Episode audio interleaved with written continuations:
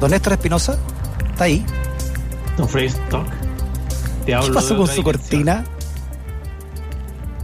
Se desapareció, se fue en una, en una dimensión paralela y se presentó. ¿Qué pasó que fue abducida su cortina? Fue abducida, como tú muy bien dices, sí, por los alienígenas. Déjeme contarle. Déjeme contarle una interna para que vea que somos humanos acá en la radio Usach. ¿ah? Que a mí se me ocurre, ¿no? Porque acaba de contar Marcelo que mm, acaba de debutar la nueva mesa de sonido de la radio Usach. Debutó con Evelyn Martel, eh, en Alto Dionis Slav, ¿ah? eh, nuestra periodista de ciencia, la doctora Spock de la radio Usach. Y parece que se le perdió la cortina en el menjunje nuevo. Suele pasar. Ahí la están buscando. No, pero no importa, fantástico. Y podemos empezar de esta de una manera distinta hoy día. ¿ah? Como quien dice. ¿O no? Oigan, esto, pero súper de su, de su sección que se pierda eh, algo, ¿no? Que en una materia oscura ahí, en alguna dimensión desconocida de la mesa nueva de sonido. Justamente, es, parte de, es parte de la humanidad y todo bien. Así que continuamos con la, en- viajando en nuestra en nuestras razones siderales, de todas maneras. Oiga, Néstor, ne- Razones Siderales que también están en podcast, ¿ah? como Razones Siderales en Spotify, Apple Podcast, Google Podcast y etcétera Podcasts. Todos Todos esos podcasts. podcasts estamos nosotros. Fantástico. Hoy sí, un saludo a todos los, los que nos siguen ahí por cualquiera de esas redes eh, a través del podcast. El podcast siempre fue un sueño. Eh, la gente en Twitter lo pedía, lo aclamaba. Eh, era aclamada la, la idea de que hubiera un podcast y que- qué bonito que se hizo realidad. Así que qué bueno Sí. que esté quedando todo esto en el recuerdo.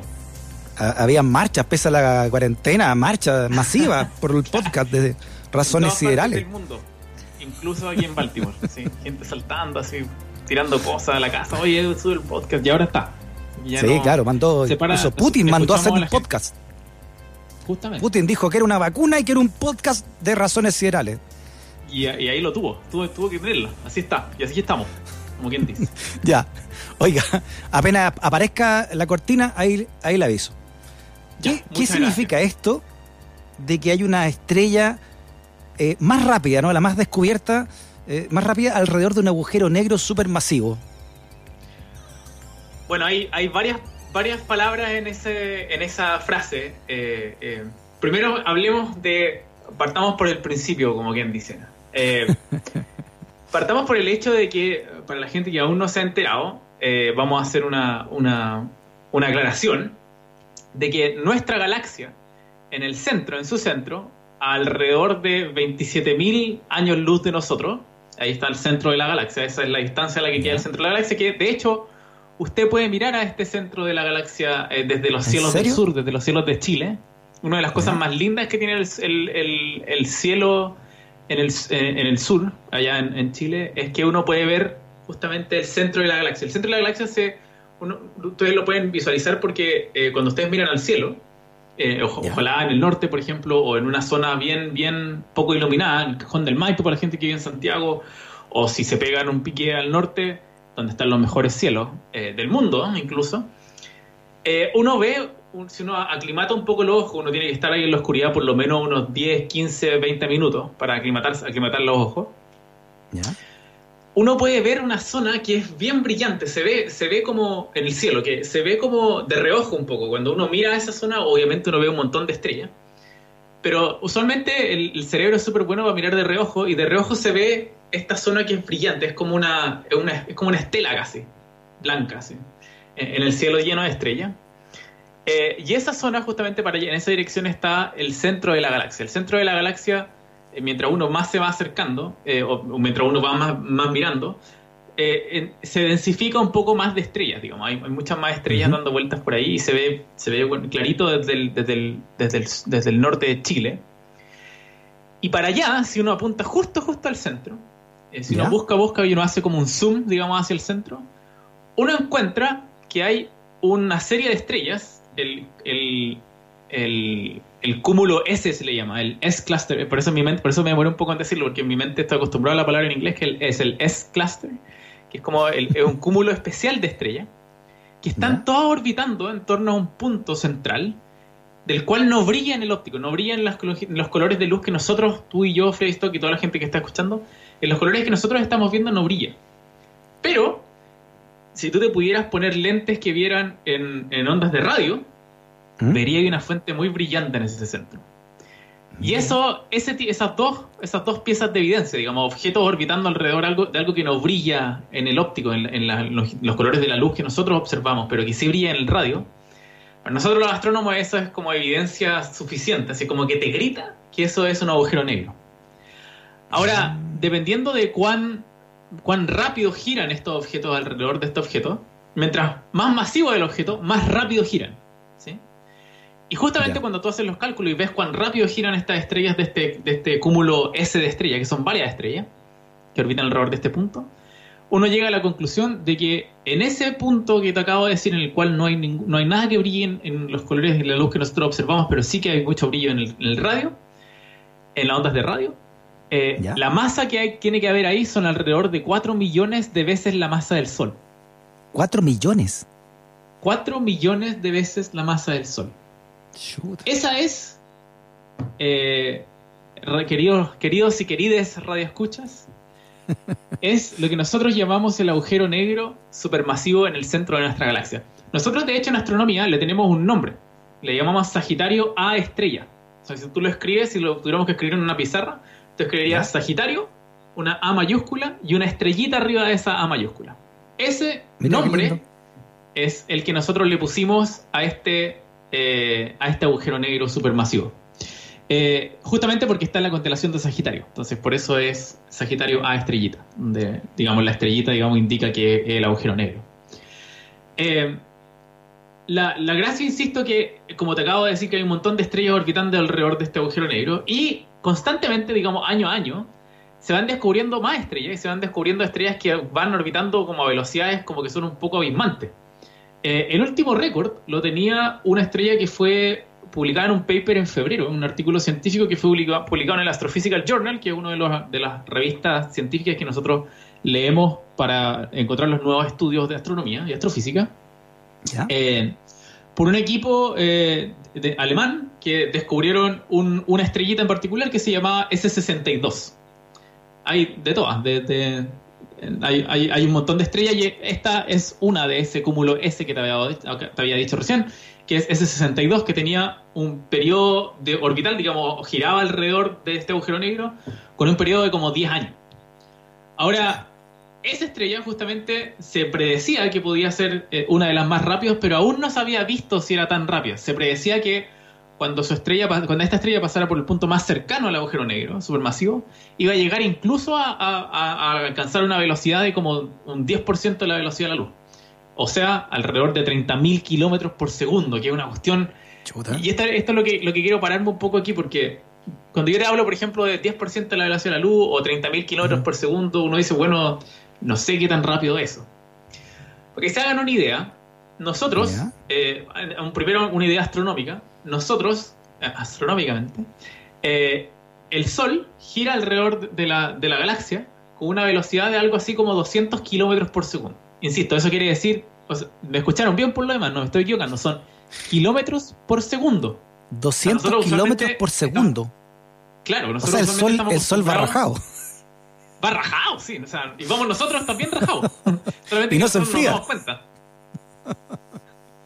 Eh, pero uno usualmente está súper acostumbrado a velocidades mucho más chicas. Por ejemplo, en un auto son 100 kilómetros por hora. Bueno, eh, eh, insisto, el, Sol va rajado a 200 kilómetros por segundo. Pero estas estrellas, como están orbitando alrededor de este agujero negro supermasivo, que es, insisto, tiene una masa tremenda, estos 4 millones de masas solares, eso implica también que la fuerza gravitatoria que ejerce este objeto sobre cualquier objeto que está orbitándolo es súper grande. Y, como consecuencia, alcanzan velocidades súper grandes. Eh, pero insisto, esta estrella, ese 62 que te había mencionado recién, se había predicho que cuando llegara al punto más cercano en su órbita iba a alcanzar esta velocidad. Eh, pero aún no alcanzaba ese punto más cercano, de hecho. Eh, le faltaba unos, un par de años para llegar allá. Pero un, equipo de astrónomos también, también alemán siguen investigando, digamos, han seguido investigando para descubrir nuevas estrellitas dando vueltas alrededor de esto. Y hoy día, ¿fue hoy día? Sí, 11 de agosto, estamos 11 de agosto, 11 de agosto, si esto es calentito. 11 de agosto, esto fue hace un par de horas atrás. Eh, y por eso es que, digamos, pusimos este tópico al tiro, porque, digamos, son las últimas noticias de astronomía, usted no la ha escuchado en ningún otro lado. lo vamos a escuchar aquí en, en Radio Satch. Eh, publicaron a través de lo que se llama. Nosotros tenemos un, un, un, como un feed de noticias, digamos, de astrónomos, que nosotros le llamamos el, porque es llamado el Astronomer's Telegram. Antiguamente se enviaban telegramas cuando tú descubrías algo interesante, que era como un texto así súper corto y quizá una figura. Y tú lo mandabas estos telegramas, digamos, a todos los astrónomos para que supieran de qué algo choro estaba pasando. Eh, debo decir que esto no significa que haya un paper, necesariamente. que no hay un artículo científico, digamos, que haya sido eh, revisado por pares ni nada. Es simplemente un astrónomo que descubre, un grupo de astrónomos que descubre una cosa interesante, digamos, y manda esta noticia para todos.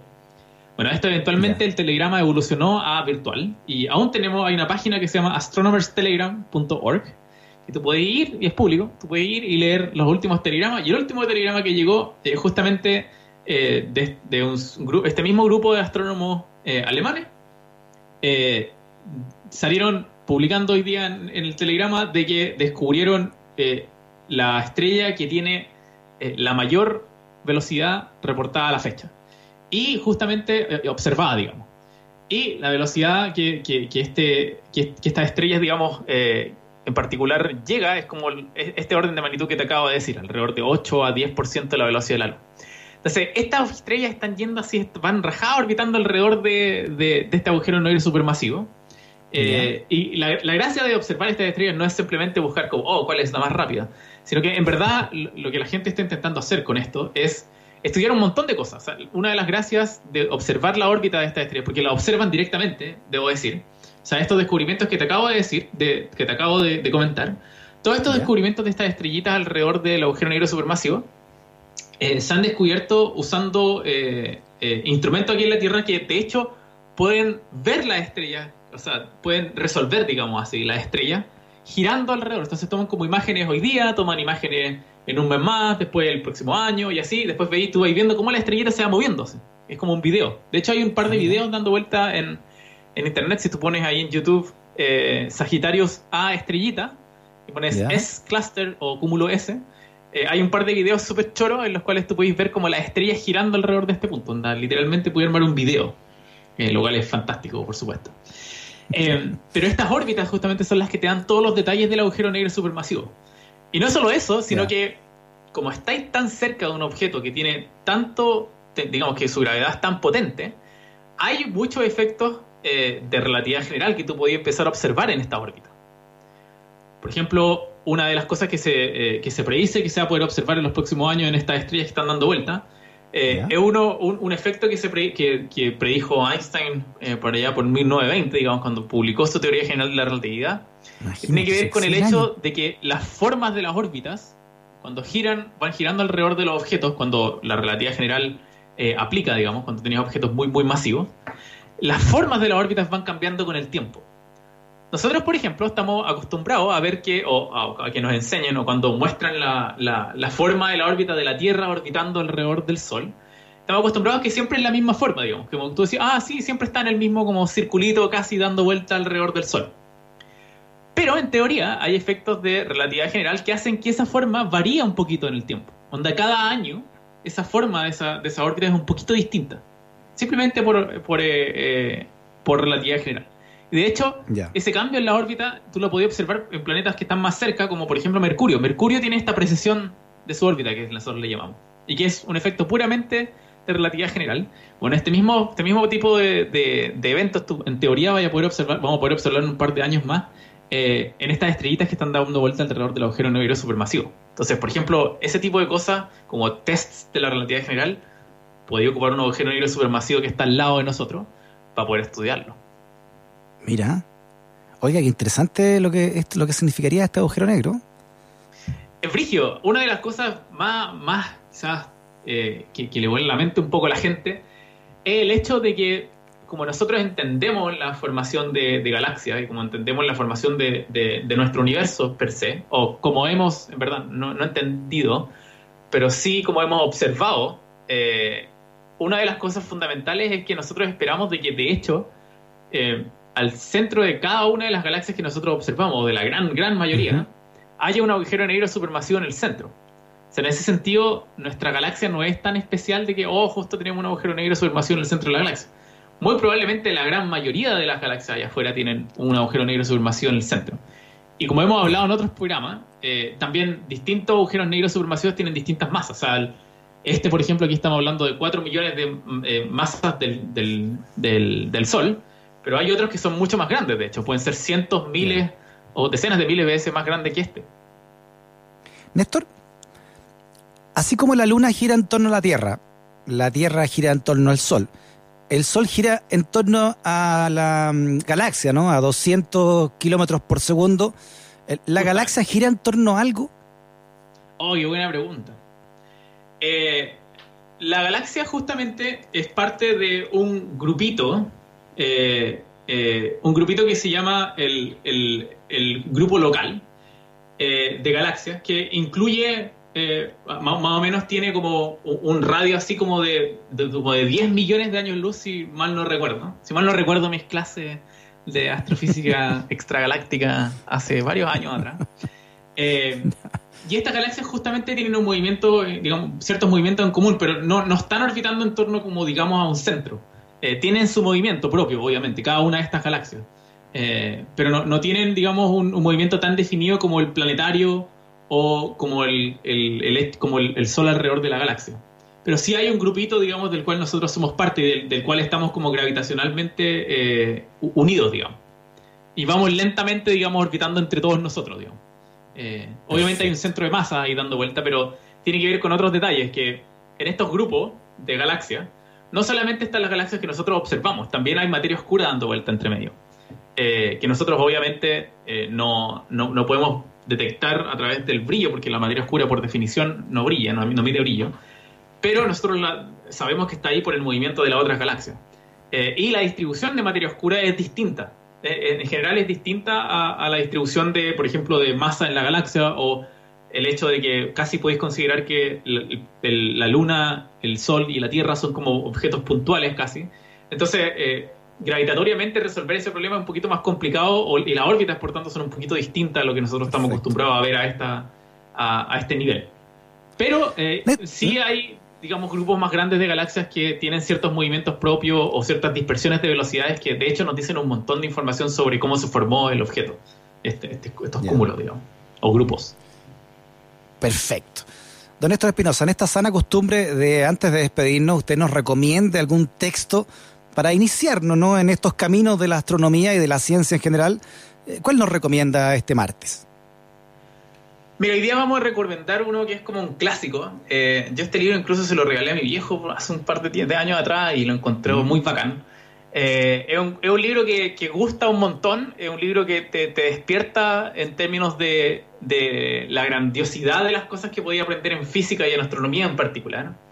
Eh, y estoy hablando del libro que se llama Una, una breve historia del tiempo, de Stephen Hawking.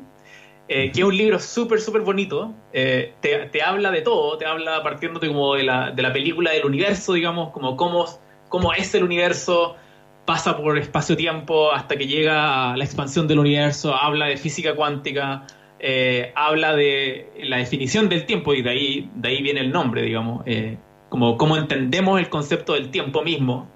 y se va, digamos, a través, incluso llega, creo que el último capítulo es como la unificación de la física, ¿sí? es, es una es, digamos, un, un tratado casi eh, abierto para todo público en ese sentido. Eh, y es relativamente corto para la gran cantidad de información que tiene. Son como 250 páginas, si mal no recuerdo. Eh, en las que de verdad es un libro para volar así, para volarse pensando. así que lo dejo súper recomendado. es, este, este libro uno siempre lo encuentra en las librerías, porque es uno de los más famosos de Stephen Hawking. Así que dejo totalmente recomendado ese y muy ad hoc también con el agujero negro supermasivo del, del centro de la galaxia que estábamos hablando recién. Por supuesto. Muy bien, hay breve historia del tiempo entonces de Stephen Hawking. Don Néstor Espinosa, no, no le tuvimos cortina, pero sí canción para que usted despida el programa. La radio USACH es suya. Gracias por estar acá. Yo me despido. La 94.5 en sus manos. Muchas gracias, Freddy Stock. Vamos a ir en honor al agujero negro es supermasivo en el centro de la galaxia con Supermassive Black Hole de Muse, de mazo del grupo. Nos vemos entonces la próxima semana. Un abrazo a todos allá en Radio Sach. Chao, chao.